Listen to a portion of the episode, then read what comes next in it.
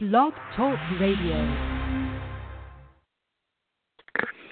Hey, good afternoon, everybody. Good afternoon. This is Kim with Black Free Thinkers. We are here to challenge you to think and live for yourself, not convert you. We'll say that one more time. This is Kim. I am Kim, Kimberly, with Black Free Thinkers, and we are here to challenge you to think and live for yourself, not convert you. So here we go. Second Sunday. All right, I think we're getting back on track, getting back to a regular schedule. You know, I'm not going to devote myself to 12:30 in the afternoon, but we were able to do it today at 12:30, so I'm grateful for that. There's been so much going on. This year has been very trying for me. There's been a lot going on, but um, you know, I want to thank you guys again for listening to the show, whether you listen to it live or you listen to it on the archives. For those that are interested, you can find our archive shows not only on Blog Talk Radio, you can find it on iTunes, Stitcher, Podbean, and a number of other places. I need to register it in more places, but I just want to let you guys know that I appreciate you. My intention is to get back on schedule to doing the shows regularly, but it was just so much going on, and it's still going on. It's just that we got a better handle of it, and um, you know, my biggest thing right now is getting used to this weather change because my body just. Uh. Anyway, so hey I'm happy to be back. I'm happy to be back. I wanted to do a couple of acknowledgments that I didn't get to do last week. I forgot. So, in order for me to remember, I had to put this in front of me. So, if you all remember, not the last show that I did, but the one that I did at the end of February, or was it the end of March? It was yeah, it was the end of March because yeah, we had all that other stuff going on in February.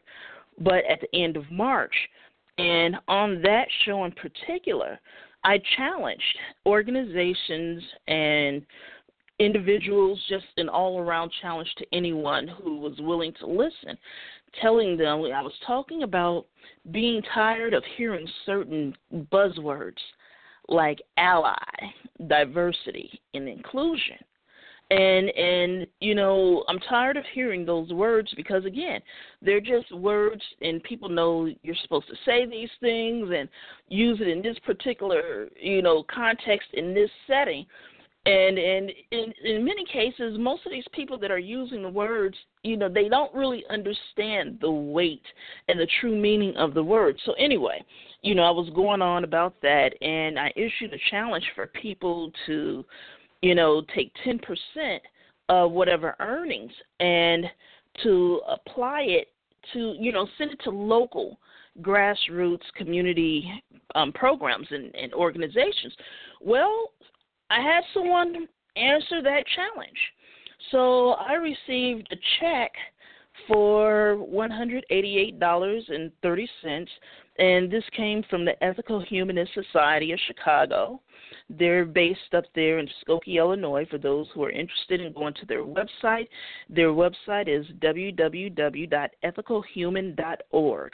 Again, www.ethicalhuman.org, Skokie, Illinois. And so they sent the letter, and I didn't get it until like a week later. They sent it to the P.O. box but is dated March 7th of 2017. To whom it may concern. Enclosed is a check in the amount of 188.30. Please accept this donation from the Ethical Action Committee of the Ethical Humanist Society of Chicago. Thank you for your work in the community, and is signed by Sharon Applequist, who's the office administrator. And in the memo section of it, it says EA 10%. So I just thought that was beautiful that they took time out not only to listen to the show, but to walk their walk. You know, and and you know, people talk that talk, but not too many people walk that walk, and they did. And they sent this to me, and I deposited it, and I just haven't had a chance to formally thank them on the air because I only did a show, one show last month. We're in April, only did two shows this month. So we're getting back on a regular schedule. But I wanted to thank them for sending me this check. So, in turn, I'm going to take this $188.30 and I'm going to add $111.70, which takes it to a total of $300. And I am going to donate 100 of that to the UU Church that sponsors um, that has the community garden that they leave open for the community right? And allow people to take what they want you know people of color beyond faith. We've sponsored that with them for the past couple of years. So this is a project. So with that with a hundred dollars we'll be able to sponsor four plots.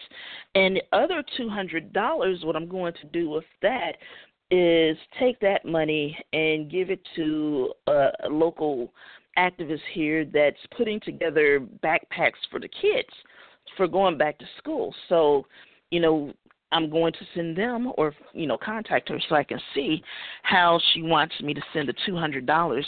Does she want a check? Do they want me to PayPal it to them? But I want to go ahead and get it out of my hand as soon as possible so that I can move forward. And so you know, thank you. Thank you, thank you, thank you. And for those of you who sent their donations to other organizations, local organizations, thank you. This is what I'm talking about. You know, we always talk about leveling the playing field, and this is one step towards doing that. And when I say leveling the playing field, I need for you all to understand the context in which I'm saying that. Leveling the playing field, it helps, but it doesn't make it even but we got to we got to start somewhere, and these are steps towards you know finding you know workable solutions, workable plans of action. Excuse me, you know, and I just I appreciate this. So, Ethical Humanist Society of Chicago and Skokie, Illinois, thank you, thank you, thank you, thank you you know, and I appreciate this. I want to make sure that everybody else gets a chance to understand, you know, the type of, you know, work that can come from this. So, like I said, I'm going to match it, you know, with $112 and change and make it a total of $300. And $200 goes towards um, a, a backpack book bag giveaway at the beginning of the school year so these children can have backpacks and supplies. And the other 100 towards four plots in the community garden. So, you know, so that the people in that community, you know, because you, we have homeless people, we have people that have, you know, situations in which, you know, that may be the only food that they have access to. And why not give it away? We waste so much food, we waste a lot of everything you know, I know one of the things that I do, and I know a couple of other people who do this, whenever I'm away and I stay at a hotel, I just collect all the shampoos and soaps, and when I see the housekeepers, you know, I'll ask for some additional ones, and I just throw it in a bag, and I always make sure to leave them a nice tip um, when I get that type of cooperation, right? And I take that and I put those in bags with food. I'll go grocery shopping specifically for the homeless community. And I'll drive around and just give away bags of food with toiletries and all of that. It's important that we do these things it's very important that we do these things. So, you know, in, in in some cases, I've talked about you know different organizations, whether they're secular or LGBTQ, feminists, and how they fall short. And so, you know, I'm not going to get into that because that's not what I came to do today. But I wanted to let you guys know that the Chicago Ethical Humanist Society you know they did a great job. And uh, let me give you that website one more time because i was overwhelmed when i saw this. You know i had the mail and it was sitting there and you know for those that know me you know i'm really bad about reading mail whether it's email or regular mail. But www.ethicalhuman.org and this is the Ethical Humanist Society of Chicago. Please, you know, go over there and thank them, you know, because not only does the thanks come from people of color beyond faith and black free thinkers and myself, but for those of you in the community who are striving to make things better, striving to be a humanist, to to have that empathy, that love, that compassion, that understanding. It's important that you go over there and you tell them thank you also. Because if this is, you know, the type of work that you're out here doing, I think it's important that we let these organizations know that when they do something that's you know, wonderful like that, let them know how much we appreciate them.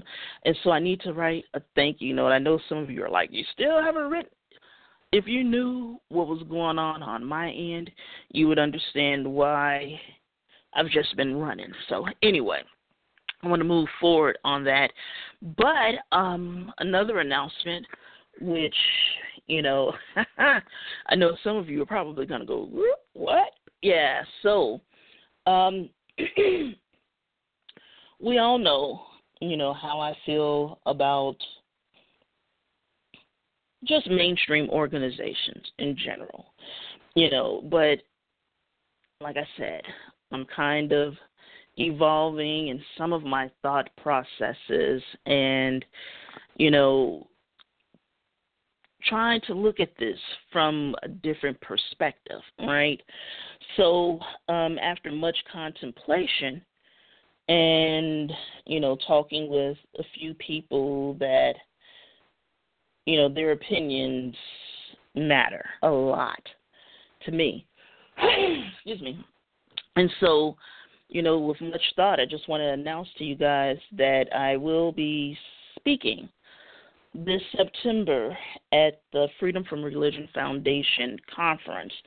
It will be in Madison, Wisconsin. You know, more details are forthcoming, and I should have had it pulled up, but I'm going to pull it up now. But I just want you guys to know that Freedom from Religion Foundation, they do several conferences a year, but this is their national conference that's being held, and I agreed to talk, you know, to give a talk.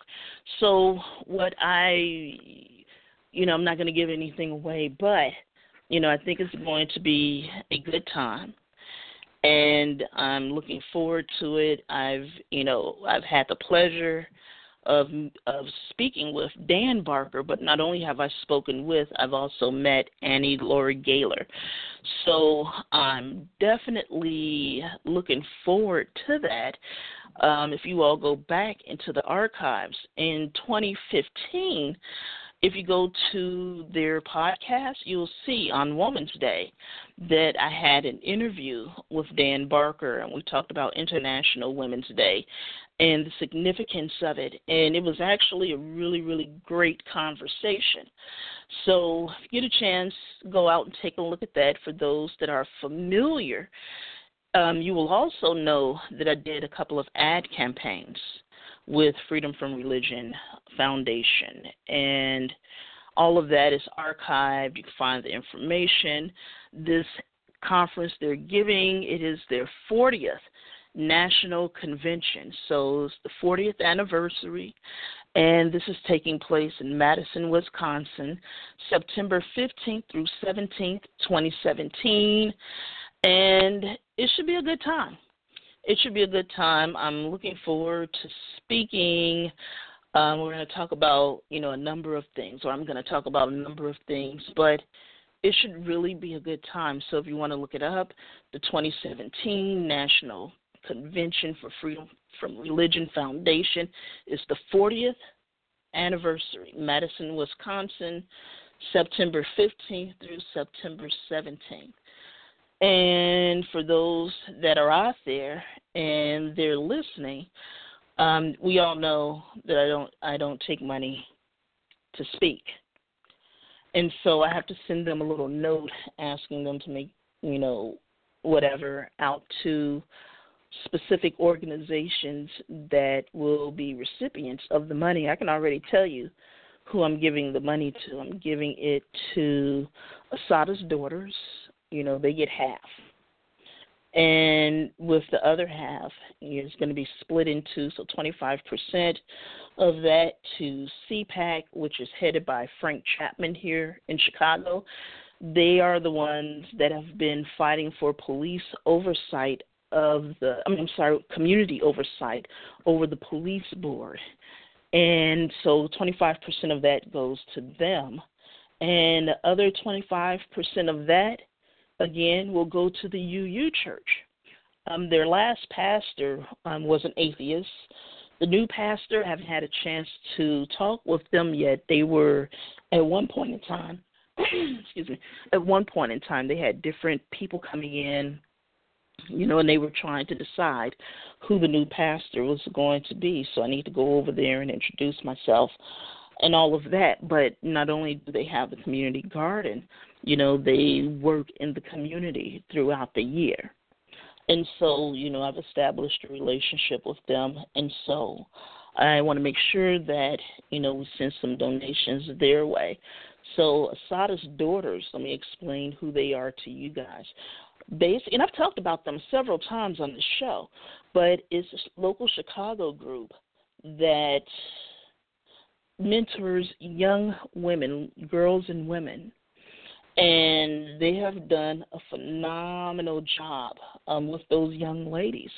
And so I definitely want to send some money their way. And again, Frank Chapman and CPAC, and also for those that are interested, they're the ones that hold the boycott every year on Black Friday.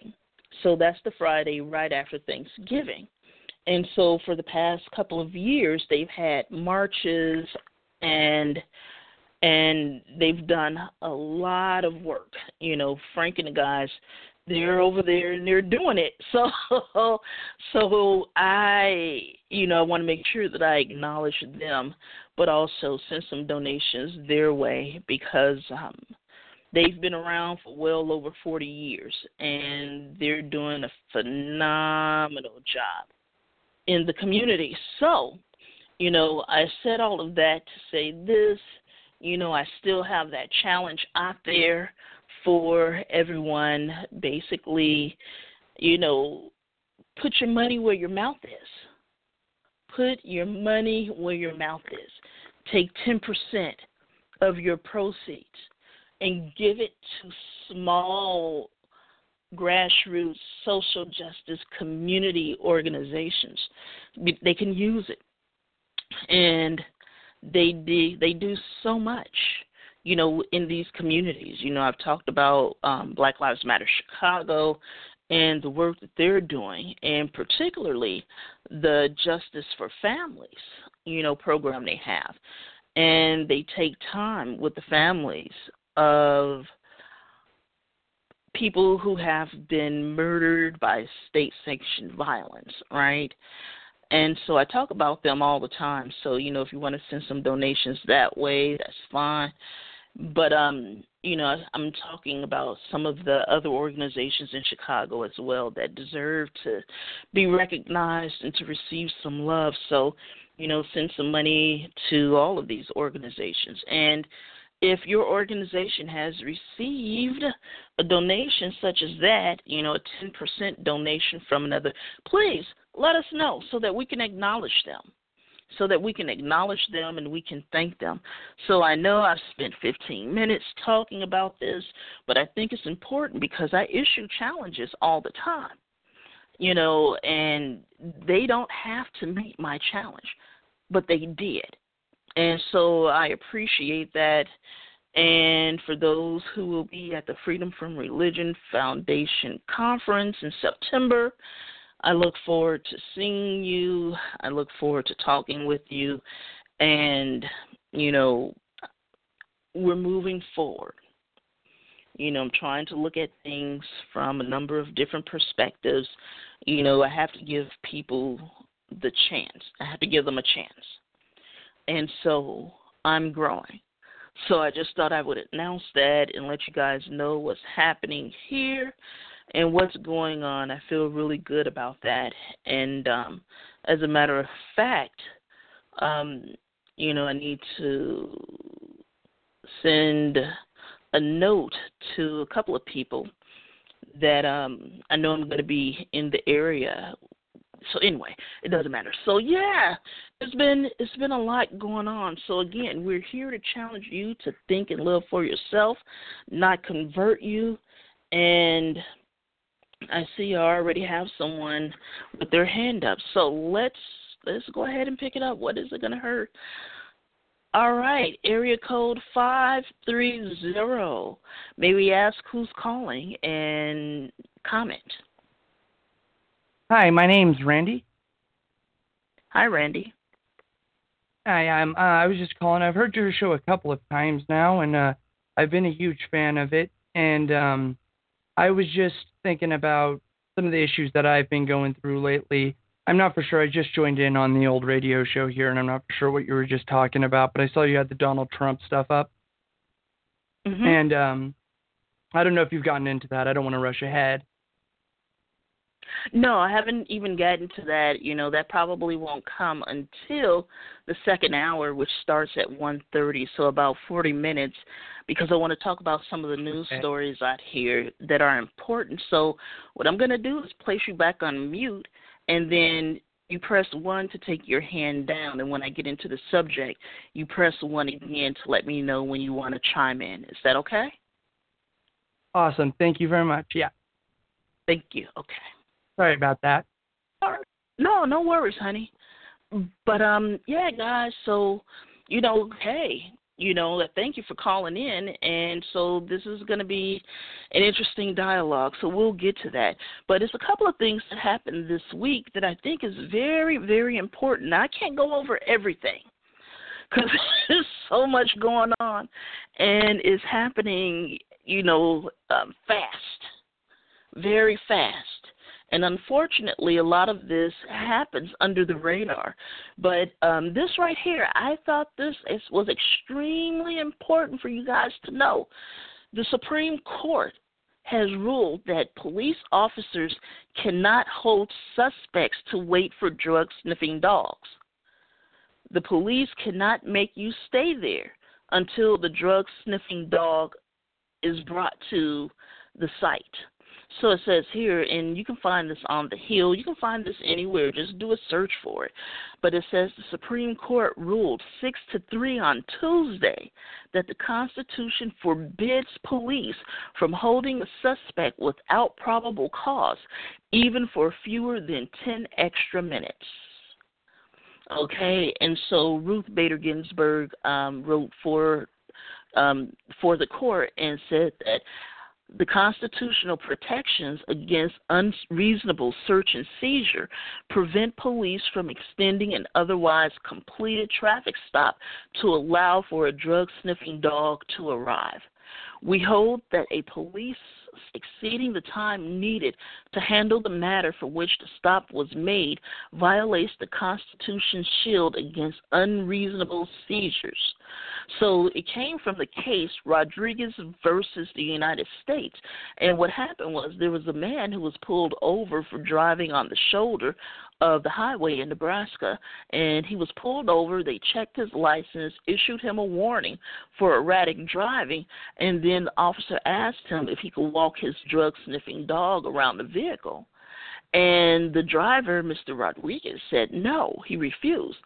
And the officer detained him for seven or eight minutes until a backup officer arrived, and then the original officer retrieved his dog and apparently the dog detected drugs and Rodriguez Rodriguez was indicted for possessing methamphetamine and the the entire stop lasted less than 30 minutes so um the Supreme Court said that the search of Mr. Rodriguez's car was illegal and the evidence gathered in it should not have been used at trial so Guys, I'm telling you, um, it says here while officers may use a dog to sniff around the car during the course of a routine stop, they cannot extend the length of the stop in order to carry it out. So I thought this was very important for you guys to know. Of course, you know, Clarence Thomas, Sam Alito, and Anthony Kennedy disagreed with the ruling. You know, basically they were saying that the police, you know, can detain people to investigate other violations of the law.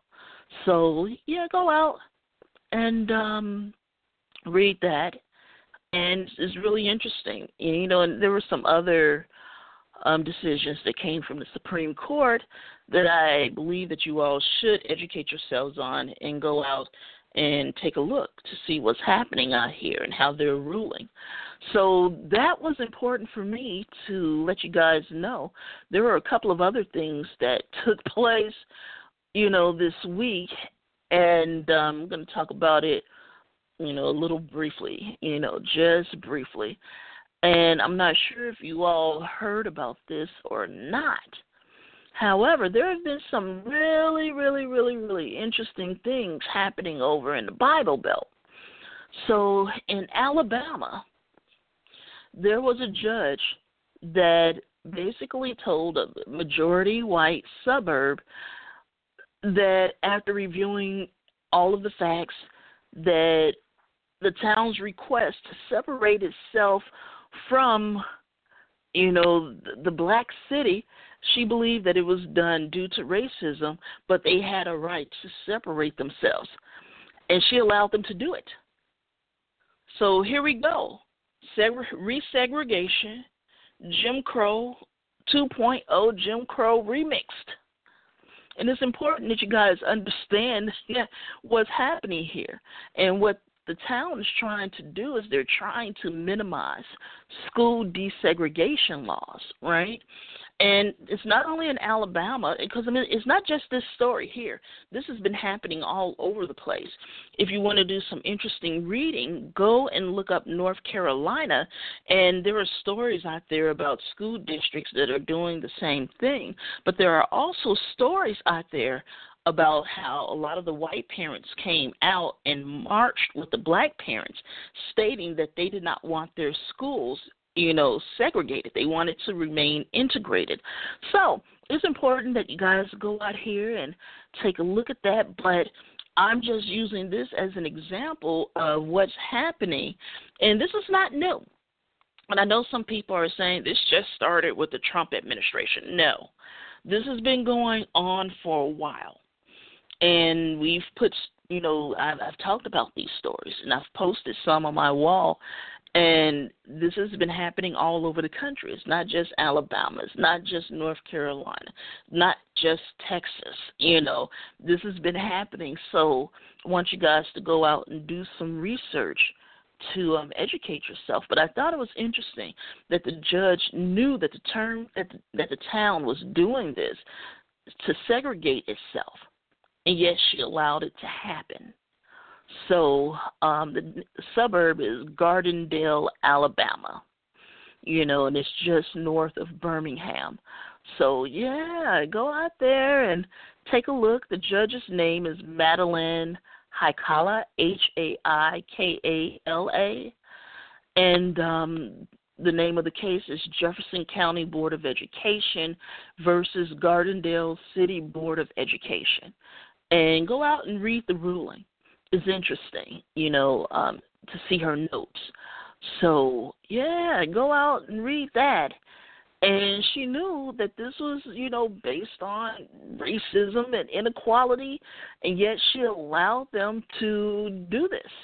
You know, some of the things they said about, you know, um, about these other people, you know, bad racially mixed schools, and it, this was a little flyer that they had out, and it says it's it's just it's amazing, and it's a little white child saying, "Which one of you will choose? Which one will you choose?"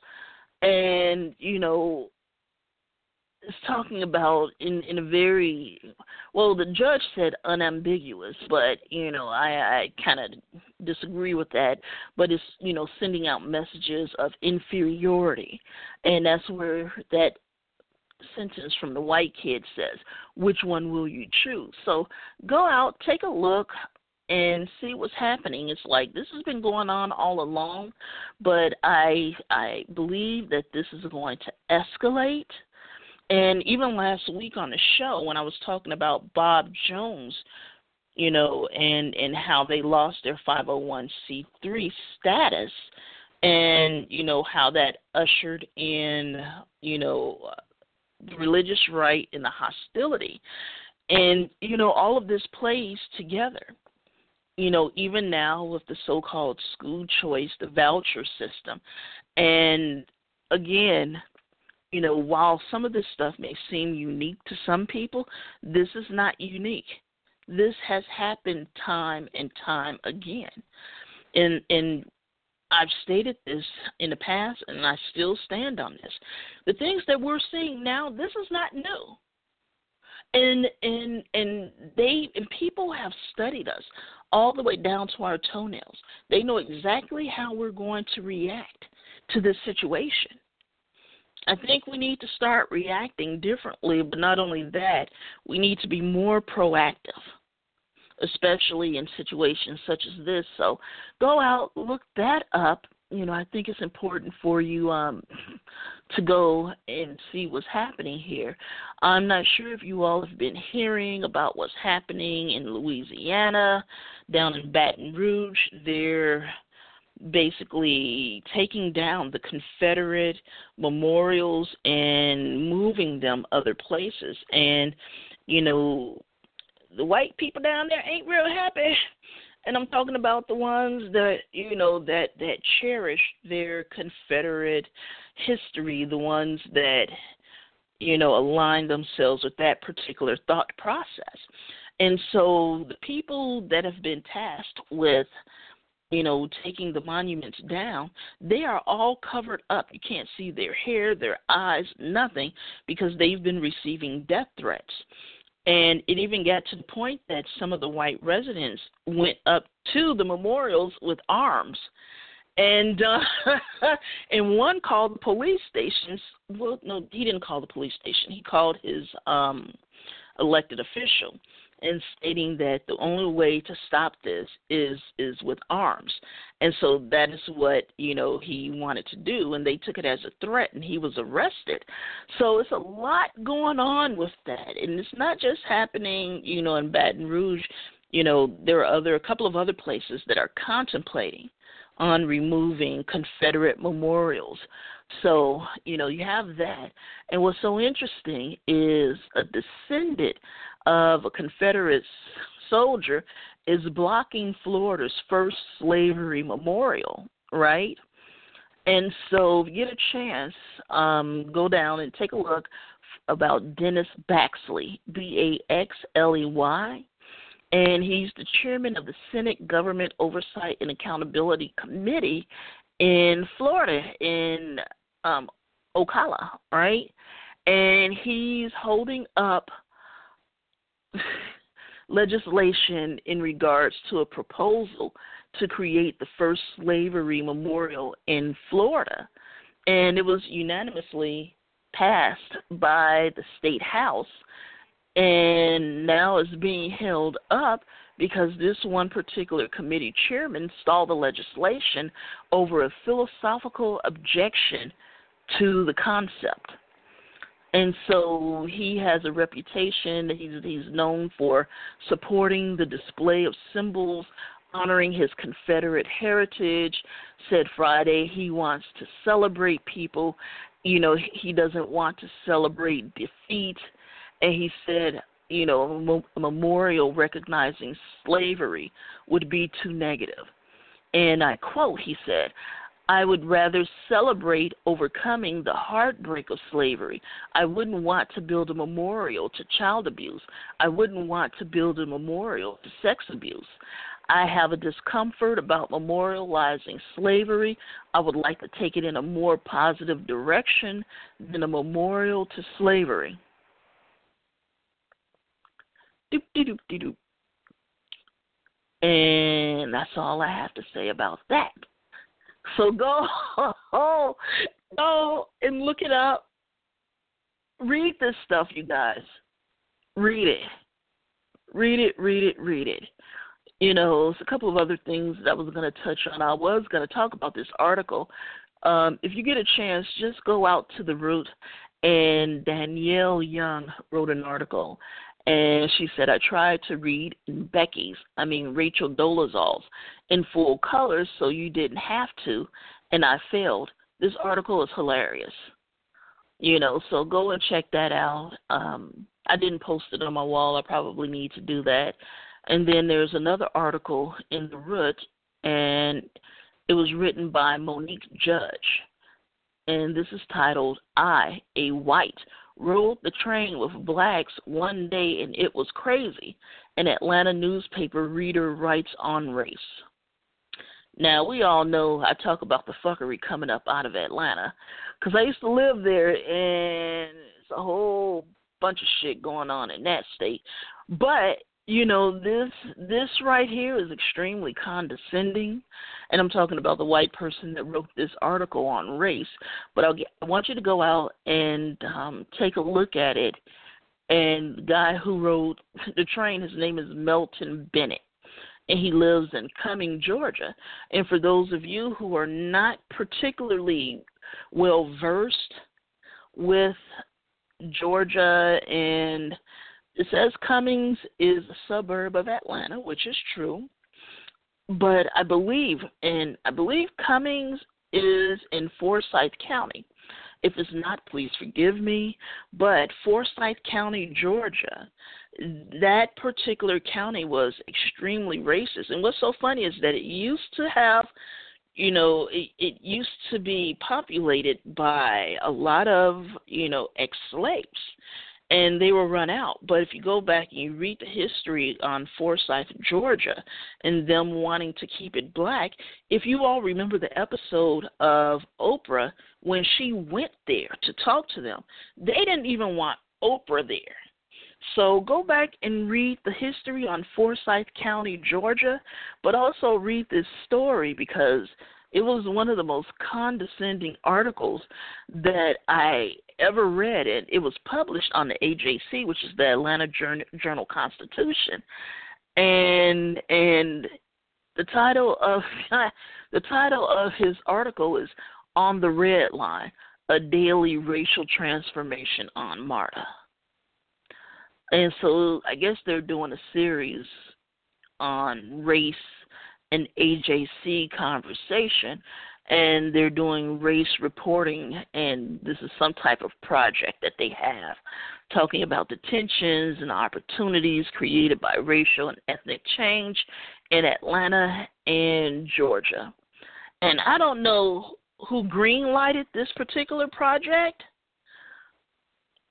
but now So, so, and the only reason why I'm kind of bringing this up is number one, I was amazed that it was actually published on a reputable newspaper site. Now, you know, I don't give much credence to the AJC, but wow. So, all of that to segue into this. Now, and I'm going to talk about this for a little while, so y'all just may as well go on and have a seat, take a sip of your sweet tea or whatever it is you have in front of you there. But, all right, so you know how everybody was all up in arms about Kendall Jenner and that Pepsi commercial and how Black Twitter went in on that and that commercial was, you know, snatched down and Kendall Jenner was running around talking about, you know, how she was traumatized by all of the backlash, right? So, you know, again, I talked on the show about how Coke had done a commercial just as offensive in the past. So you go look that up too. And we won't even talk about Colgate and a number of other brands. But now Heineken is getting in on the fuckery, right? And so what they did is they put together a commercial that was filled with propaganda. And you know what? I want you all to go and read the article that was put out by Didi Del, uh, Delgado. Again, Didi Delgado, D E L G A D O. And the title is The Heineken ad is worse than the Pepsi ad. You're just too stupid to know it. Right? And so she talks about this particular ad. She talks about the propaganda in it. And she does a great job, so I'm not necessarily going to go over it, but I'm going to read this particular part from the article and talk about it. It says this commercial is the worst type of propaganda. It tricks you into thinking social problems can be resolved if only people tolerate their oppression just a little while longer. It pushes the idea that bigotry, sexism, and transphobia are just differences of opinion that are up for debate and deserving of civil discourse and equal consideration. And it makes folks think that four minute commercials are a viable way to address societal ills that corporations have no interest in fixing. All right. So, we've talked about these things over the years. You know, this show has been on since 2011. It's been six full years, right? And one of the things that I have stressed and, you know, addressed on this show is how you have people out here who really truly believe that oppressed people should not be rocking the boat, if you will, not ruffling feathers, not, you know, seeking to not be oppressed anymore. They don't even they want to they don't want us to talk about racism. They don't want us to talk about sexism, homophobia, trans none of this stuff. Because the more we talk about it, the more credence is given, and if we don't talk about it, it just goes away. And you and me both know that is not true. That is not how this works. But again, for those that know me, you know I go in on progressive liberals and that mindset of many of them in regards to, well, it's not time yet. And it's never been time. And and one of the issues with, you know, a lot of these progressive liberals is you know, in order for you to get their support, in order for them to publicly acknowledge having solidarity with you, is for you to do as you're told, when you're told to do it, and how you're told to do it. And with this particular commercial, what it's doing is is telling people if you could just hold on a little longer. It's been 400 fucking years. How much longer do you want us to hold on and wait? and to allow people, you know, to to change their mind and you know, sitting down having a Heineken, a Pepsi, a Coke, all that that ain't gonna fix this. It's not gonna fix it. And so commercials like this, you know, it, it puts out you know, some people would say subliminal messages, but no, that was pretty overt to me, right? And so they put out messages like this, and and you know, it, it has it excuses a lot of the behavior because in this particular commercial, it was transphobic, right? And and it's just funny because like in in in real life if something like that were to happen, you know, people would be falling all over themselves to write it out on Facebook. They want to take a picture with the person, you know, and put all of this in, in, in situations like this. This is why you hear many of us talking about the mainstream, the white feminist movement, and why we have issues because in real life, a lot of these cisgendered white women wouldn't even bother to show up. And that's the truth. And so, in this particular um, commercial here, you know, is is trying to give off the perception that, you know, while he made this statement that may have been questionable, ah, just give it some time, laugh it off. You know, you got to have the right chemistry mix. Oh, he didn't mean anything by it. And this is why you hear some of us going off about white people attempting to define racism and they'll say, "Oh, that wasn't racism. That was just little Joey being little Joey. It was a joke. You're taking it too serious, you know." And and something that I've heard from blacks and whites, you know, you're choosing to be offended, you know, which is really interesting because when I got a call, not the last show, but the one before, we had the gentleman trying to basically minimize racism and white supremacy by relegating it to a matter of feelings and people having hurt feelings because these other people did not like and that goes you know even beyond racism. It can be sexism transphobia homophobia you know ableism and much much more. And you know what i explained to the gentleman and i'll say it again now okay, when we're talking about racism and sexism in in in regards to putting it within the context of this particular administration, we're talking about systemic and institutionalized racism. However, with this particular administration, it has boiled over. And now you have people out here trying to gun each other down because of xenophobia, bigotry, you know, racism, sexism, all of that. And then you get commercials like this, which is conveying a very, very dangerous message. And, child, I just say this, aha, uh-huh, you know, the way that this whole thing was scripted and, you know, the black woman wow. If this had been, well, you know what? I can't even say that because I know some black women who would have reacted the same way. But I also know some black women that they would have been dragging off that studio floor. And so, so I'm just looking at this, and you know what's so interesting is there was a congressman. Not sure it was in one of those little box states up there, Wyoming or Montana I'm thinking it was Montana, but it was one of them up there, right?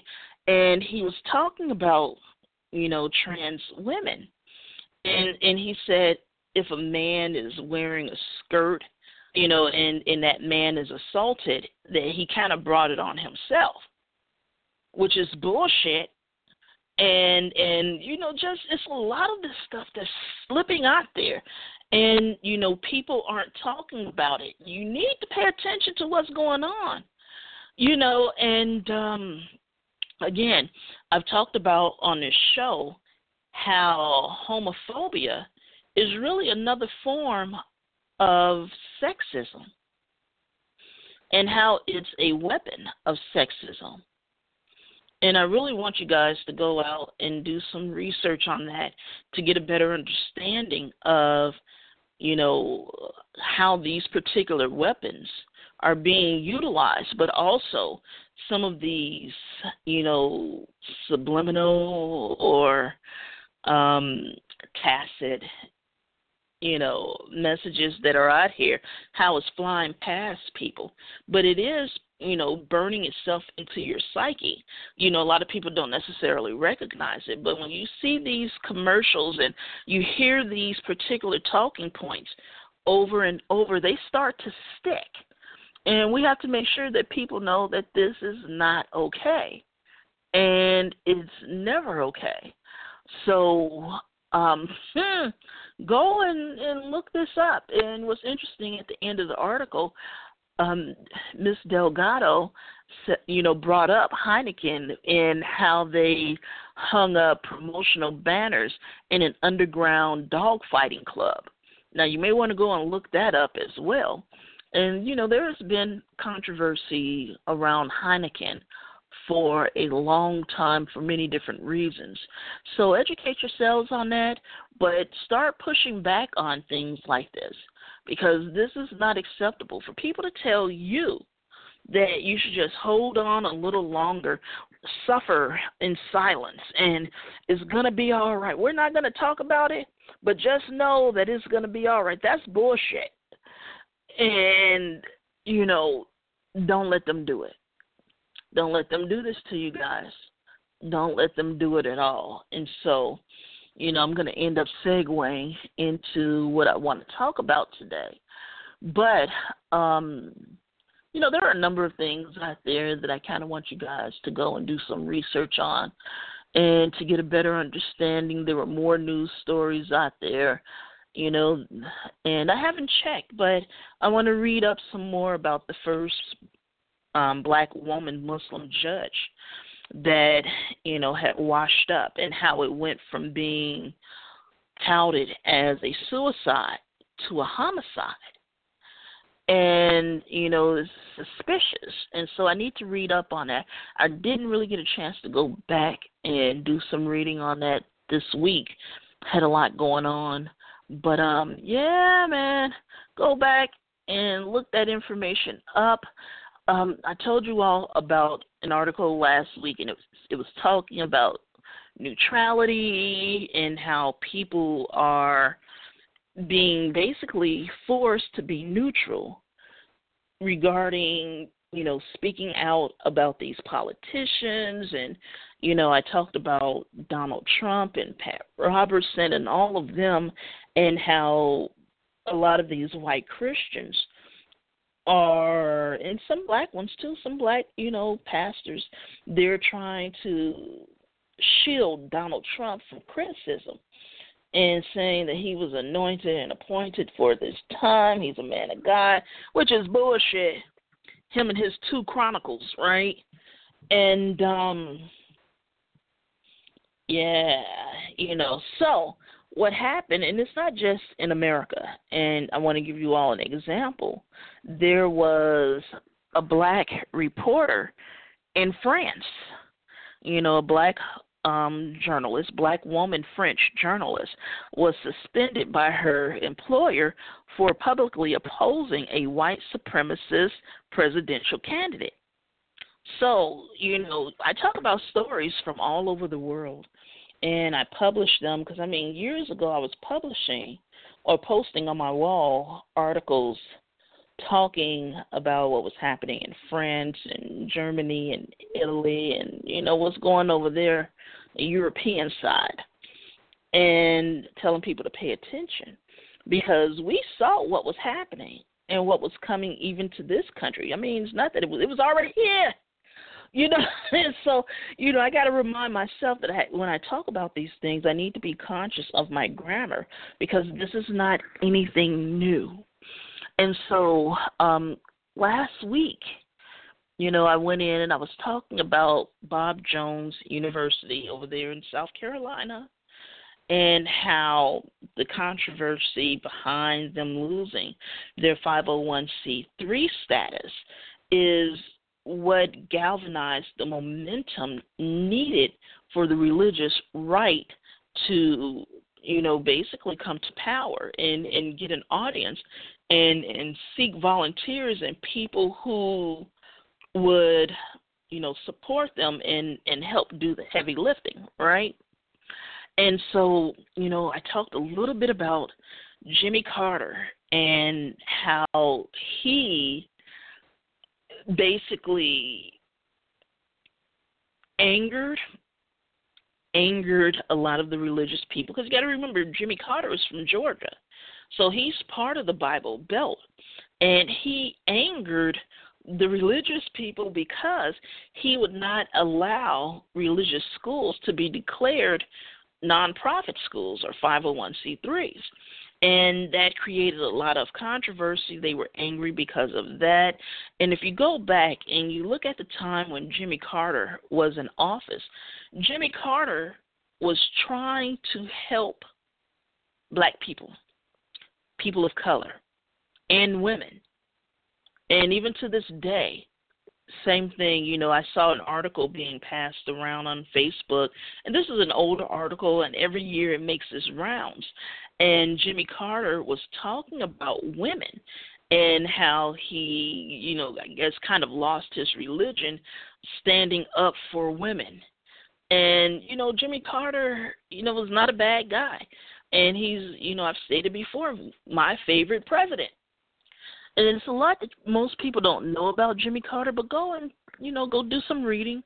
Habitat for Humanity, um, and just what he was able to achieve even if it was just a little bit, but then you also need to go back and read about what was lost and what was taken back and why. And so, just like I said, you know, the whole thing is interesting. But um yeah, all of this started with, you know, fights with the IRS. So the show notes for this week are basically the same notes that I had from last week. Today's show, White Christian America, Give Me That Old Time Religion, and this is part two in the series, and I'm going to be talking about Christian America in general. But right now, we're talking about white Christian America, and one of the goals of this series is to show how the religious right came into existence how they were able to get power and money and you know kind of tie all of that in to what we're seeing now. And i'm not discounting what happened in the past you know because we need to talk about this. And white christianity as i've stated before it is based on fear and oppression. And it always has been. And so one of the things, one of the bullet points that I definitely wanted you guys to take away from last week to do some some research on is how basically the religious right the focal point of the religious right and how it was able to springboard it was not because of Roe versus Wade and a lot of people like to say that. And that's not true. Go back to the court case of Green versus Connally in 1972. That is what springboard, you know, springboarded um, the religious right. And it's important for you uh, guys to understand this because it was about education, it was about the IRS, it was about a number of things, but it wasn't about Roe v. Wade. And so that's a misnomer that's out there that's you know perpetuated by blacks and whites equally. So go back and do some reading on that. And also you know with jimmy carter you know intervening against christian schools and denying them or trying to deny them tax exempt status so, and and what you need to understand is that that was based on de facto segregation. And so I hope it all makes sense to you why I started out talking about segregation on this show regarding Alabama and that one particular suburb breaking away from Birmingham to resegregate their schools to that there. I mean, it's a lot more, you know, and only have so much time to do do this show and this is one of the reasons why you know again I encourage you guys to go out there and um do the research but you know what's so interesting is um basically you have a lot of white people out here who feel that they're being discriminated against because of race right? And at first, when I would hear these things and read these articles, I was just absolutely dumbfounded because I just couldn't figure out where that was coming from or or why they would think that. And you know, after having several conversations and more reading and more research, you know, it I can see how some would feel that they're being discriminated against and what I mean when I say that is there are more people in this country. There are more people of color in this country. You know, populations have exploded. And so white people, white Americans have to share a little bit more of their entitlements, if you will. And sharing more of the entitlements to them feel like discrimination because they're used to getting and having whatever they want and and not getting any pushback. But now, you know, that pie, that pie is still there, but their slice is getting smaller and smaller. And they're recognizing that. And they're also recognizing that their population is dwindling. And we've talked about it several times on the show, and I, you know, alluded to it last week when I was talking about white people are dying and no one can figure out the reason why. And so put all that together and you have it all mixing up and you know next thing you know you see the smoke and you know i don't know about you guys but where there's smoke there's usually fire. I'm not sitting around waiting to see. I'm running. I'm getting away.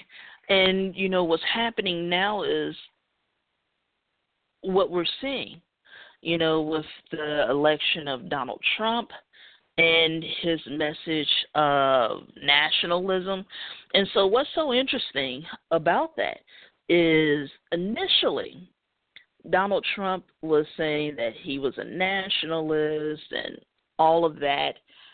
And you have people like Steve Bannon, President Bannon, who's definitely a nationalist. And where some of the conflict is coming in with Steve Bannon is he's pointing the finger at Kushner, Jared Kushner, and calling Kushner and his group globalists. Right? And so what's been happening with that, you know, is that, you know, Steve Bannon wants America first, you know, and and basically to a certain degree isolationism, right? And if you all are history buffs, if you go back and you look at what happened during World War II, the beginning of it, at that time, America did have an isolationist type of stance. And this is why Mussolini and Hitler were able to basically advance unabated. And so it's, it's important that you understand that history as well. So you got this conflict going on. And so now, most recently, Donald Trump made a statement saying that he was a nationalist as well as a globalist. And it's important for you guys to understand um, what's happening here and how some of the rhetoric is changing. And so, you know, we just hit his first 100 days, and they had some Trump supporters on the news. And of course, they were giving him ratings eight, eight and a half, nine, and ten. You know, as far as his performance has been in in him holding on and delivering on his promises. And you know, last week I gave you all some statistics and basically, I'll give them to you again today. 74% of white evangelicals believe American culture has mostly changed for the worse since the 50s, right? And, you know, this is, you know, um, this study came from the Public Religion Research Institute. And it says 62% of African Americans and 57% of Hispanic Americans think that culture has changed for the better. 81% of white evangelicals voted to make America great again. And so this is where this is coming from. You know, I'm talking about religion and Donald Trump and the people that voted for him. Last week I told you about how people are playing, you know, church church hopping, as many religious people would like to call it, and this happens, you know, often. However, it's a little bit more significant since the election of Trump. And we all know that all of this boils down to dollars and cents. So, you know, if you go out, look up religion economy. I think you all will be surprised at what you find. So, religion economy, religious economy, go and take a look at the amount of money that's being passed, you know, through these churches. And so, and so, you know, what's really interesting about all of that is, and I talked about it last week, but it's important for me to talk about it again, you know, not only to reinforce, but there are some people who may not have heard last week's show. However, what's happening with this particular Trump Bannon administration here, what they're trying to do is abolish the Johnson rule, allowing pastors and preachers to talk about politics and to support politicians publicly from the pew, from the pulpit to the pew, and and do this without facing the wrath of the IRS. And so they want to abolish that. In addition to abolish abolishing the Johnson rule, they also want to allow these churches to become to receive donation money and to donate that money to politicians of their choice. Now, you really should be afraid of that, but you know, I'll let you come to your own opinion, but it's scary. And you need to go and do some research to understand why that is problematic. In addition to this, they want to allow these churches to establish their own police departments. Now, I don't know about y'all, but I've been in some messy ass churches, and I know some messy ass church folks from the pulpit to the pew. You want to give them police powers? Really? And so, what's so interesting is one of the things I talked about last week is one of the scriptures that preachers like to use to silence dissenters, silence you know, any type of gossip or talk that's being told about them. And they use the scripture, touch not mine anointed, to shut folks down. You know, and, and you know, doesn't Christ mean the anointed one and Christians are little anointed ones running around? It's okay for pastor to do a whole sermon about you, but you can't say anything in return because then you know you're going against the word of God. Now imagine these people with police powers and them having the authority to come and arrest you because you said something they didn't like or you did something they didn't like. Will they be able to arrest you because you didn't pay your tithes? Will they be able to arrest you because that child you just birthed was the pastor's child and he doesn't want that getting out? Are they going to arrest you because you stumbled upon the money laundering scheme in that church? Are they going to arrest you because your skirt was too short? Are they going to arrest you for having premarital sex? You know, all of this ties into that old time religion. And that's why you have all of these different denominations across America. And so it's important for you all to read up and to get out here and to oppose a lot of this you know, you have a lot of white people and black people in, you know, other races and ethnicities that romanticize the past. And that's dangerous because you have to remember when when you have people romanticizing the past, you know, they're they're talking about their glory days. And what's happening now is you know, you have people out here who are supporting this type of you know just all around fuckery. And and they want black people to be put back in place. They want women to be put back in place. They want these people with these other funny religions to be put in their place right? And and this is what is happening. And so i talked about you know you know an article in which you have a renowned atheist saying that Christianity is the answer to Islam. Now, I want you to let that sink in. And I talked about it last week, and it was Richard Dawkins, and he gave you know an interview or talk, and he was talking about that. So I'm like, you know, maybe I'm missing something here, you know, but taking all of that away, are we about to have some type of religious war?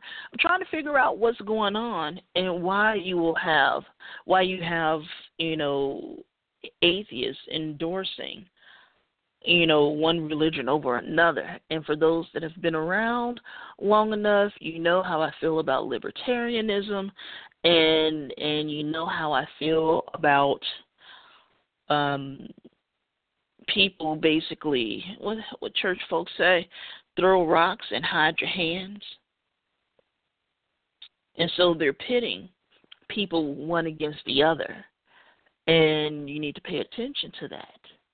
Oh yeah, and I talked about Paris last week. So Madame Le Pen and Macron, you know, they're going to have a runoff. So keep an eye on that.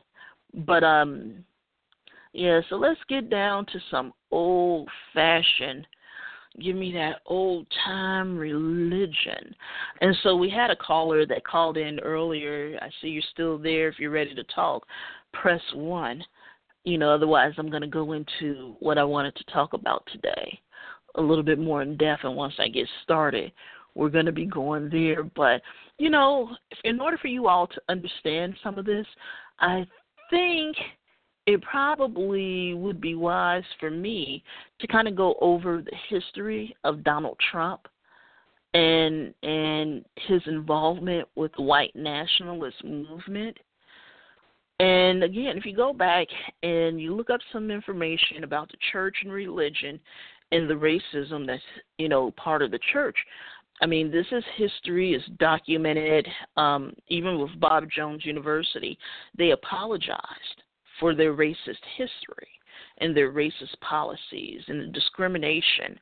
And, you know, you still have a lot of that going on because in some of these religious universities and colleges, if you're LGBTQ, you may as well forget about, it, especially if you're the T. You're a trans person, child. You anyway, is it's just is horrible. And so go do some history on racism and the American church. You will be surprised. And it's not a thing of the past it's still here.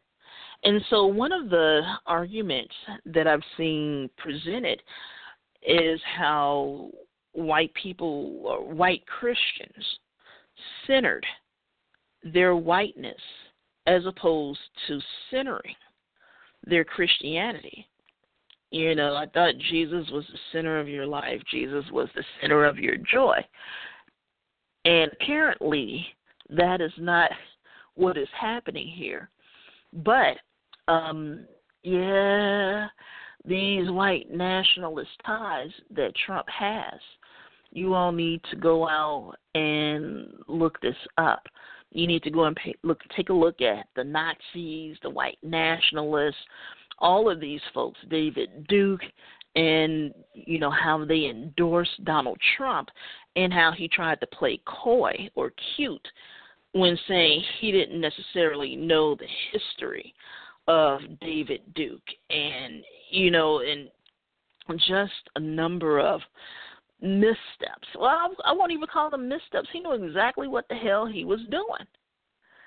You know, and uh, and how a lot of these hate groups, how they view Donald Trump as the last hope, and how you know, basically, this is, in some people's eyes, the last hurrah for white men in general.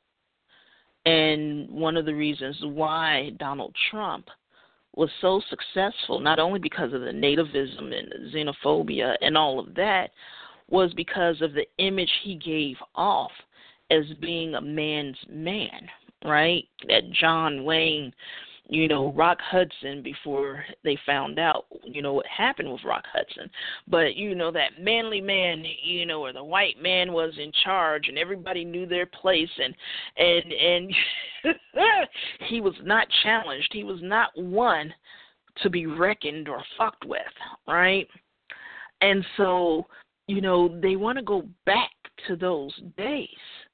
And this is a type of image that they want. You know, some of the people who were interviewed last night to rate Donald Trump in his you know first 100 days you know and it was so interesting because it wasn't just white people. You know there were some asian people there you know. A couple of them were white appearing but they were asian. And they were talking about how the rest of the world knows that America is not to be toyed with, that we're not going to be bullied and pushed around. And, you know, we have this man here who's going to stand up for America and make America white, oops, great again. Right? And so what was so interesting was when, you know, when when they would talk to the people who were white appearing and you know, we've always we've talked about identity politics, and I've talked about ethnic white, honorary white people. You know, people who have been designated white, but they are not truly white. And so when you hear them up here and and, and their actions and you know when you see them perpetuating anti-blackness in some in, in in some instances, right? I'm just amazed at that. And what's so interesting is when many of these people come to America from other countries, they have a hard time adjusting, especially when it comes to the racism. Because, and that's not to say that, you know, racism doesn't exist in other places. Yes, it does. Anti blackness is global. And oh, if you all really want to see something interesting, go and take a look at what's happening in Brazil right now.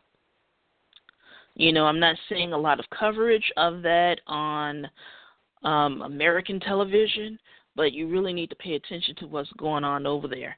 But anyway, getting back to this, and I'll see these people talking, and you know, the talking points. It is worrisome right? Because they've they've bought into the social construct deemed as race, right?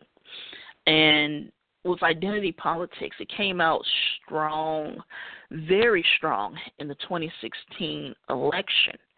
But, you know, go out and take a look at the people who were praising, you know, Donald Trump. You have Stormfront. Of course, you had David Duke. You had um, what are these new people called? Um, some type of voice. And I was talking about. I posted on my wall some type of new alt right military group.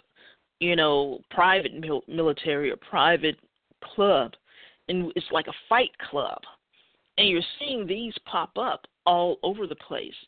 And even with what happened um, with Berkeley, with Ann Coulter, you know, they were fighting out there. And I really need to do more research on that and pay attention and have these names of these groups down.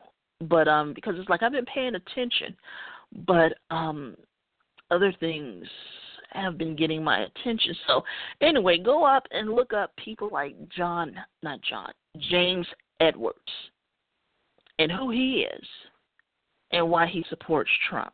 Same thing with Alex Jones. I want you guys to go and look up what he said during his custody battle, which he lost, and how he said that he is just an actor. And a lot of these political pundits and talking heads, they're actors, and they are acting out a script that they are being given. And this is one of the reasons why you have a lot of people who do not trust the media. However, in the case with the Trump Bannon undynamic duo, with those two particular people, they hate the media and they call it fake news and all of these things is because these people are saying things that they don't like, reporting on things that they do not want reported on. And um, if you really want to do some searching, go and take a look at, well, let's just say, I'll give you some keywords grand jury Trump indicted. And so, um, what's happening with Donald Trump? And one of the things that I was talking about last year before he won the general election, first, you know, I still think now, and even then, he's freaking trolling us. But in addition to that, you know, the type of nationalism that he created, you know, around himself. And he aligned himself with a lot of these word of faith preachers, these prosperity preachers. And it's important for you guys to understand that I did a whole show talking about how imagery is very important to Donald Trump.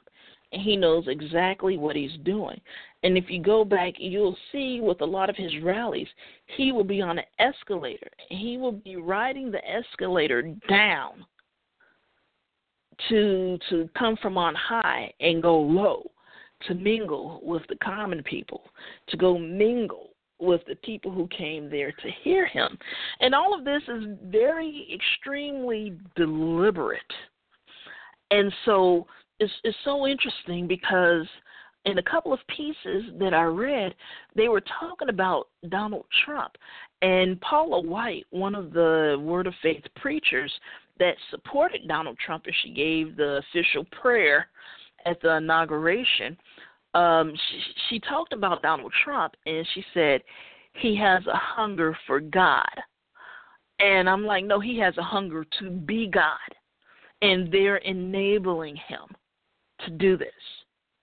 Now, what's so interesting with a lot of these, you know, blab it and grab it, health and wealth, prosperity preachers is they know that they are appealing to people's greed.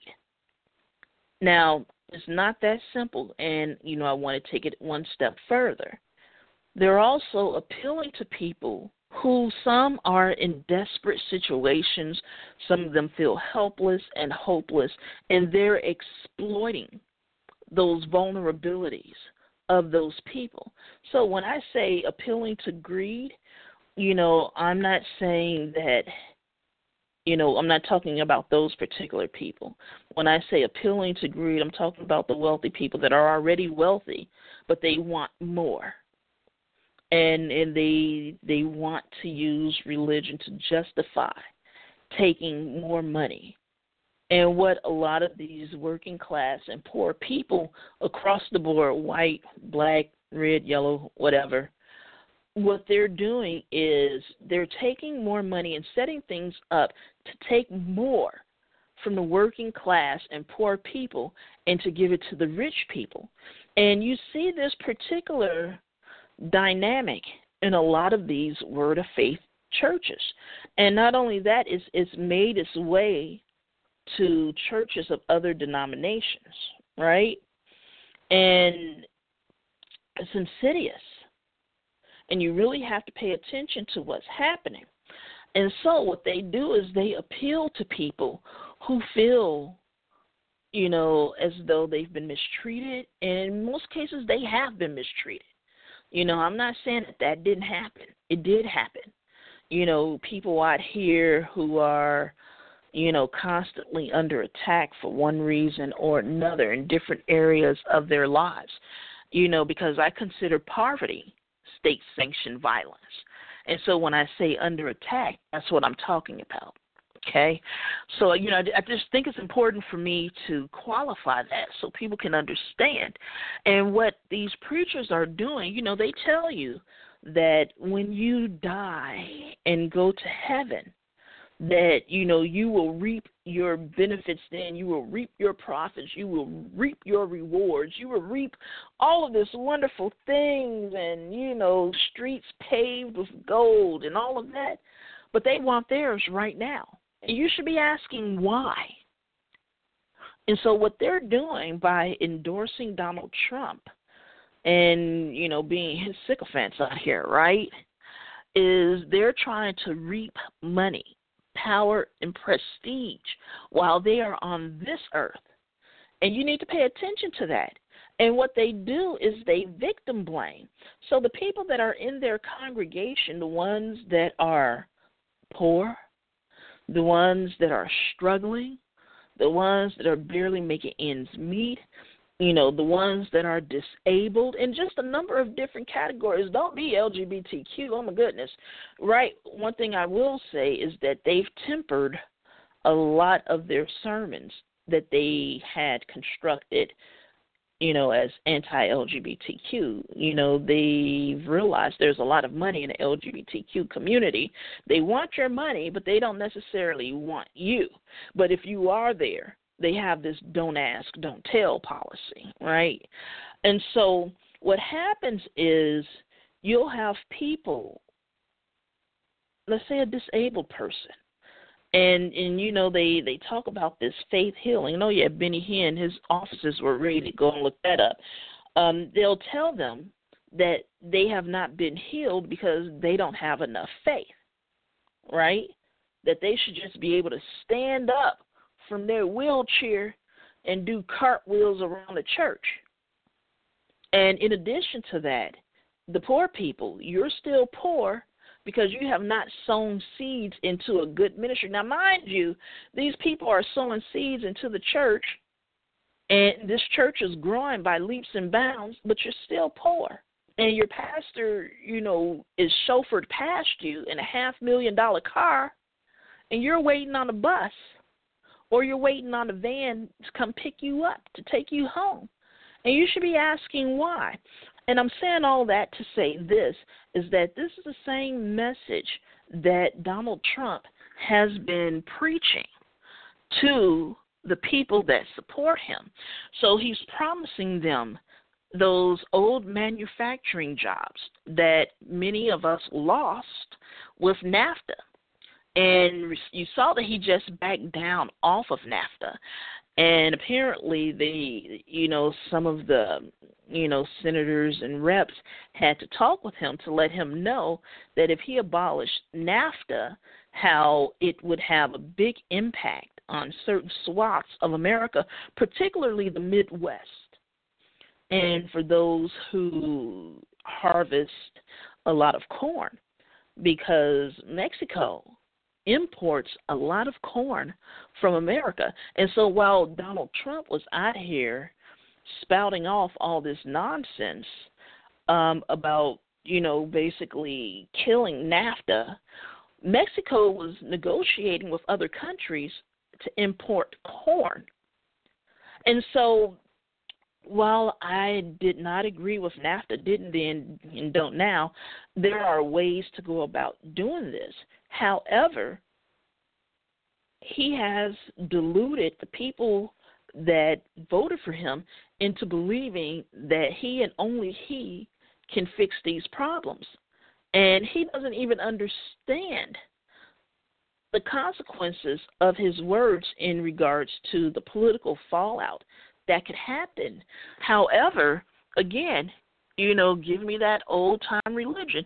You have people out here who will back what he's saying and saying that he's a man of God and that this is what God will want, you know, but these are the same people who if if these farmers and you know many people may or may not know this when these farmers produce too much corn or too much milk or too much whatever a lot of times that food goes to it, it rots because they're not able to give it away. They're not able to do any of that, which you know I feel that's a crime in and of itself because there is no reason for there to be hunger anywhere in the world, but especially in America. And you know, like I said, they care about that baby when it's inside that woman. And once the baby is delivered, they no longer care about the child because if they did they would be out here advocating to to to make sure that nobody goes hungry in this country. Well, anyway, you know what's been happening with Donald Trump is that his campaign rallies, you know, not only are they jolted pep rallies, but they're also like a tent revival. And it's so interesting because um, after he was elected, he had another rally. And some of the Christians, white Christians that went there, they left because they called it demonic about how he was influencing the crowd and how the crowd was basically worshiping him like he was a god. And so, you know, what's interesting is that you have some of these white Christian pastors that, that are over predominantly black and Latino congregations advocating for this and justifying it by saying that this is a man of God, knowing about his racist past, knowing about what's happening. But again, they want their rewards now. But you have a lot of folks out here, and they're like, give me that old timer. It's time for a revival. And I know you all have heard this, especially if you've come out of the church. You know, for decades. I've heard, you know, America needs a revival, and and and and now you got Donald Trump and you have some of these people that are are saying that this is the revival that America has been waiting on, that America needs. And is steeped in white supremacy. And you need to think about that. But yet, it's that old time religion. You know, hopefully that has a different meaning to you now. Because, you know, I'll admit, you know what? 20 years ago, if you would have been saying this to me, I would have been looking at you like you've lost your damn mind. You know, 20 years ago, if you would have come to me talking about white supremacy and the role that it plays, you know, in this country, in our lives, you know, I would have just looked at you like, oh, you're just mad. And so, you know, I I was there and I've told you guys before, I was a black Republican. And what was so interesting is, you know, some of the people that I was affiliated with, they actually wanted me to run for office. And it was interesting, but I wasn't ready for that. And, you know, and for those that know me, it's like, I'm not necessarily. I'm not trying to be upfront. People that want to do that, fine, you go ahead and you do that. But um yeah, you know, all of this is steeped in that old time religion. And what's so interesting about this is one particular Word of Faith pastor, Frederick Price Sr., from Crenshaw Christian Center up there in Los Angeles, he did a series on racism in the church. And he lost a lot of friends, he lost a lot of members, black and white because he touched that subject. And so, you know, and it's hard to find that series. You know, I think I may try to find it and get those DVDs or CDs or the books. If you got some out there, you want to send them to me, hey, let me know, and I'll give you my PO box. Please feel free, send me stuff, good stuff. You know, don't be sending me no damn ricin. So anyway, um, you know, and talking about race in the church has been taboo. And for those of you who are in these churches, and if your pastor is not addressing the racism, you need to be asking yourself why. And so, with that old time religion and and what's being put out here with Donald Trump, again, they want you to, you know, subjugate yourself, submit yourself, submit to the authority of the pastor who is submitting themselves to the authority of the President of the United States and God Himself.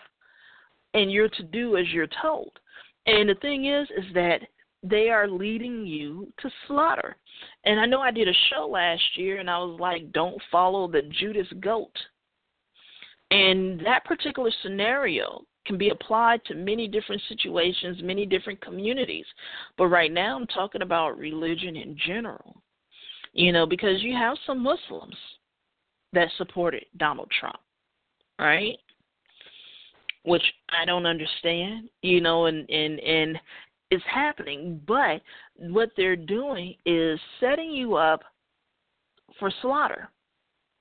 And if this administration does what it's been threatening to do, for instance, not giving the states money that is needed to subsidize the insurance for a, lot of people in need, it will be working class and poor people across the board who will be hurt by that you know and and and what's so interesting about that is that your pastors will t- give you scripture telling you to endure and that it'll be okay. Just deal with it and it's going to be better with time.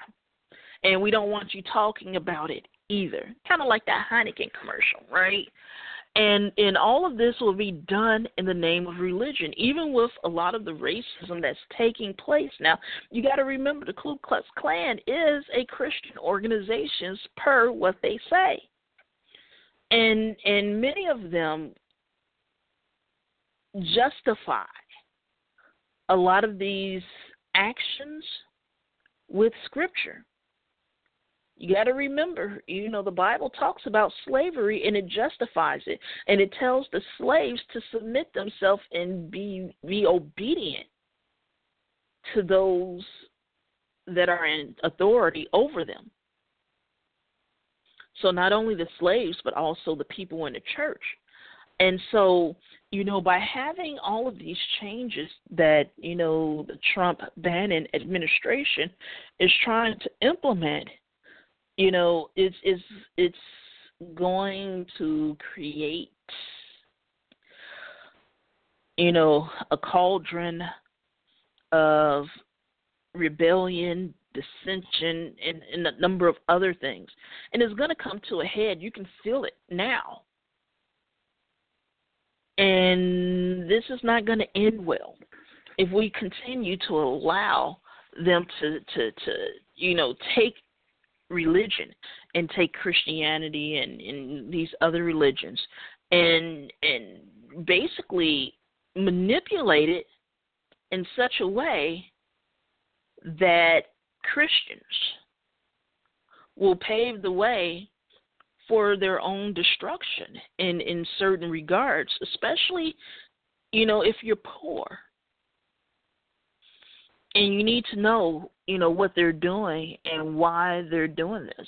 And so you have a lot of people out here who are saying that if you do not obey Donald Trump if you do not support Donald Trump you're in rebellion that you're sinning that you're unpatriotic. And you know they'll even give you scripture in which the bible tells you to to submit yourself and yield to the authority of the politicians and the people that are are above you. And they're taking these scriptures and they're doing Jedi mind tricks with you guys. And then they're also re-victimizing you by telling you that you know you're being poor, you're being disabled, you're being LGBTQ and all of these things because you don't have enough faith and that all really it takes is the faith, you know, the you know the size of a mustard seed.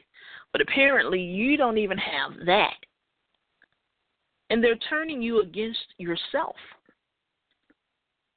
And so, you see a lot of this happening. You see a lot of this happening, and you'll see people parroting you know, um, the talking points. But, you know, you need to go back and do some research. You know, take it all the way back to Constantine and understand why politicians believe that religion, especially Christianity, is very important and how they manipulate and exploit you know, people who believe, you know, and and the thing is, is that, and I want to make sure I'm fair and balanced here, right? The same thing happens in the secular community. The same thing happens, you know, instead of believing in God or Allah or any of the names that you may have, you know, you have some of them who are heralding certain um, leaders the atheist community, you know, heralding them as gods. I mean, I used to say all the time on the show is that, you know, some of the bullshit I would hear from people, they would say, I used to be racist, I used to be sexist, I used to be all these things until I shed the cloak of religion. Because they're tying, you know, all of these negative characteristics to religion, saying that these these these prejudices, these these you know, idiosyncrasies, all of these came about because of their religious upbringing. Now, there is some truth to some of that. Because with with some of the religion that's out here, you know, it, it teaches you that women are basically second class citizens and that the man is the head of the household. You know, the patriarchy and the misogyny. And a lot of that is justified with scriptures. You know, even with the racism, you know, they use scriptures to justify that, especially if they start using the argument about Cain and Abel. Okay? And so what happens is they take that and they exploit it and they manipulate it to the point that people don't know if they're coming or going, and anything that they say that's not in line with their pastor or they're not repeating their pastor, many of them are in fear that they may have blasphemed the Holy Spirit or sinned by having an opinion different than the pastor. You all need to pay attention to this and what's happening. But yeah, go back to Constantine and and take a look to see why he made Christian the state religion you know and and i want you to go back and i want you to look up what happened with the catholic church and the confessionals and how that came about and why the confessionals were needed in order to find out what was happening during you know during the war and how that information was being you know taken back to the politicians and the powers that be all of that is important for you to know and for you to understand what's happening now. And I'm telling you, I'm telling you, they're setting you up. And I've said this a long time ago, even before Donald Trump, that I felt as though, especially with that prosperity gospel, that word of faith, that your pastors are setting you up for major failure you know, um, this particular article that I spoke about earlier, where the pastor walked out of the Trump rally, it was written by David Edwards, and this took place on the 21st of February of 2017. And the title is Pastor Walks Out on Trump's Demonic Florida Rally. My 11 year old daughter was sobbing in fear. You need to go back, you need to read that because this is happening all over the country. And what's so funny is when the news was reporting the rally that um, Donald Trump had yesterday to celebrate his first 100 days, these are not just political rallies or rallies he's holding. These are re- re-election rallies. Donald Trump put in his paperwork basically the same day he was inaugurated for his reelection. They've been raising money. You need to understand that you need to pay attention, and the Democratic Party needs to take an example. Even though I'm not for either party at this point, you know, I feel we should get third party candidates and work things out that way. But, you know, I want you guys to go and take a look at the people, these faith advisors, these faith leaders that are you know, basically supporting Trump and and counseling him and and and helping him with this. And you know, it's, it's over a thousand of them, over a thousand pastors, right? And you need to pay attention. You know, like I said, you have Paula White, you have Franklin Graham, Pat Robertson.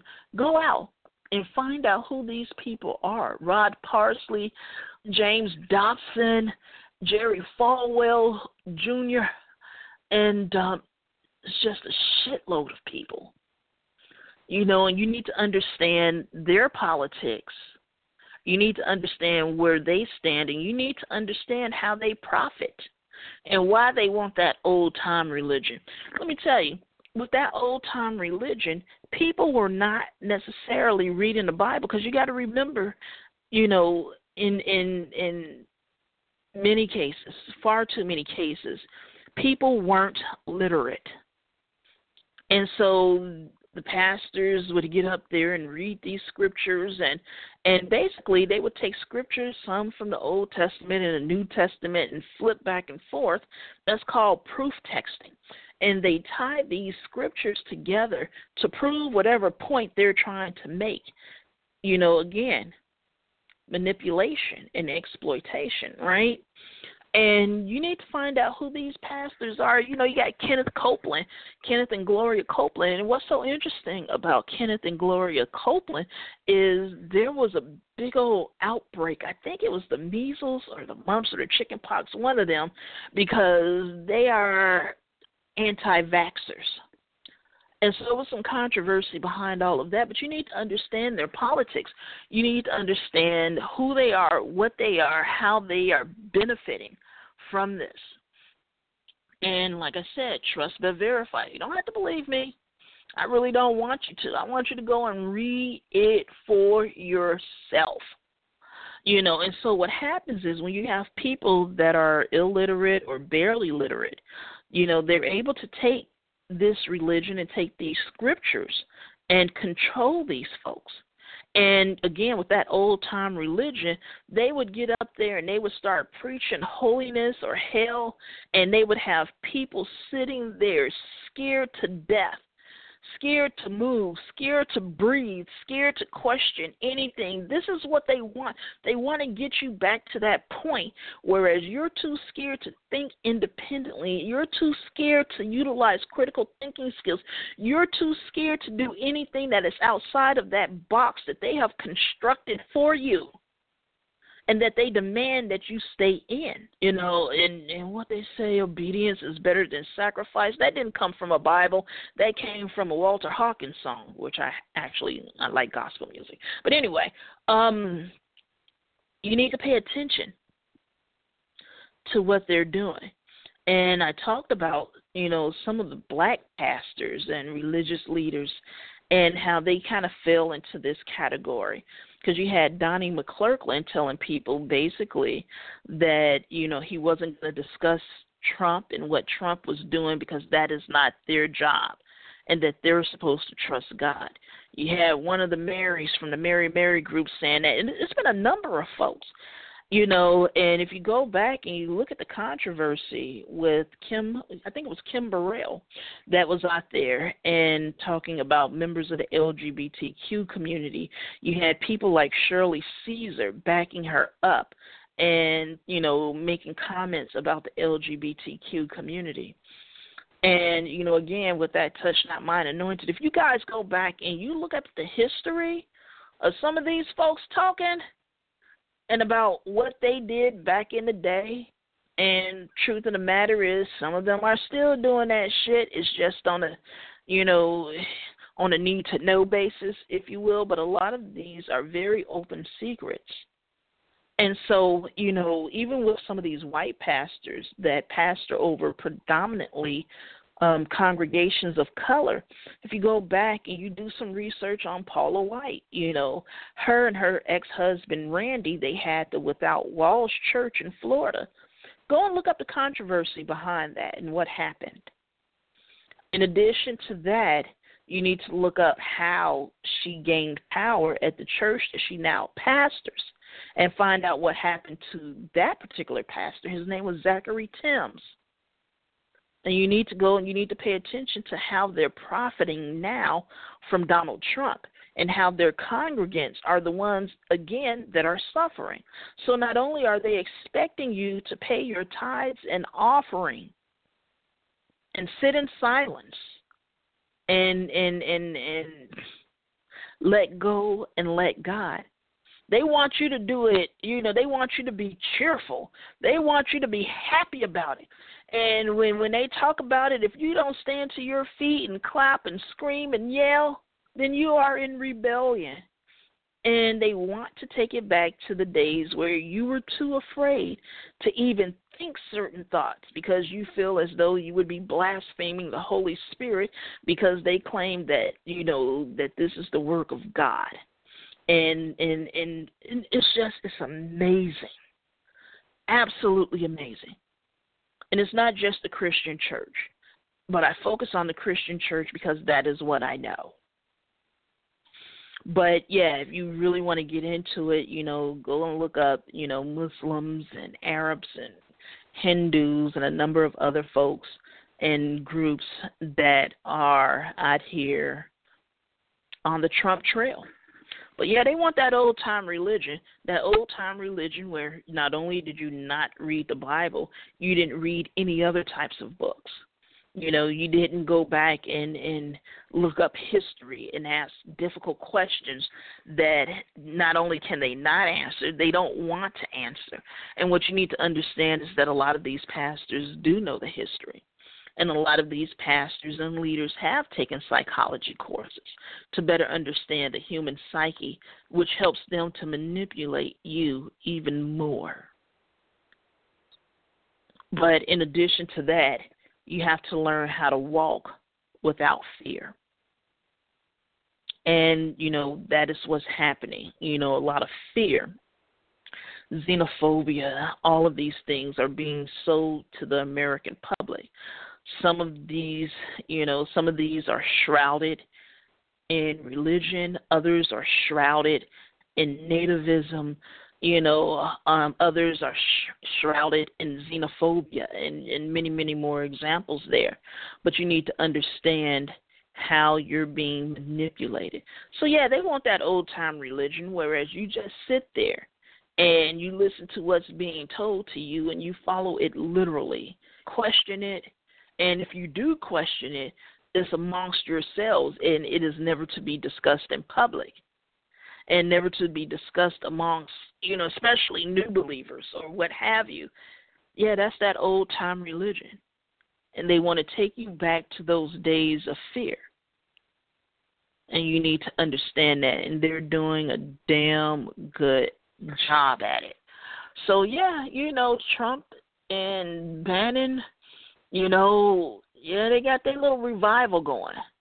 And a lot of religious people have jumped on this not understanding the consequences and repercussions of some of these, you know, choices.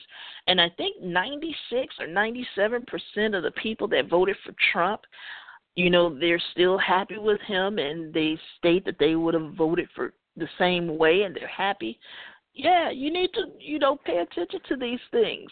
And um, child, but it's not just the white Christians out here that are part of this little revival. You have a lot of black Christians that are out here that are part of this revival as well. But you need to look it up. You need to ask questions. You need to say no. Let your no be a no and your yes be a yes. And so um, I also want you guys to go out and look up this article that was written by or written by Dr. Barber right? Hold on a second. And it's talking about, no, that's not it. Well, it's an article that Dr. Barber wrote. And, you know, he's the one who started the Moral Mondays in North Carolina. And it talks about racism in the white evangelical church and how it helped Trump rise to power. So go back, look that up um, there is a show on NPR that talks about distorted Christianity and how it was created by the religious right. And next week, you know, I'm going to go more in depth about some of these things, but you know, we have to establish the foundation for people to kind of get a understanding of what's happening. But yeah, you know, I want you to go out and look up you know, Donald Trump voters and what makes them angry. And so, you know, one of the things that makes them angry was eight years of, you know, President Obama and and eight years of more black people on TV. And so and and also the fear that black people were going to receive some type of reparations or some type of relief of any sort. And if you pay attention to what Donald Trump is doing, what he's doing is basically erasing the Obama administration accomplishments.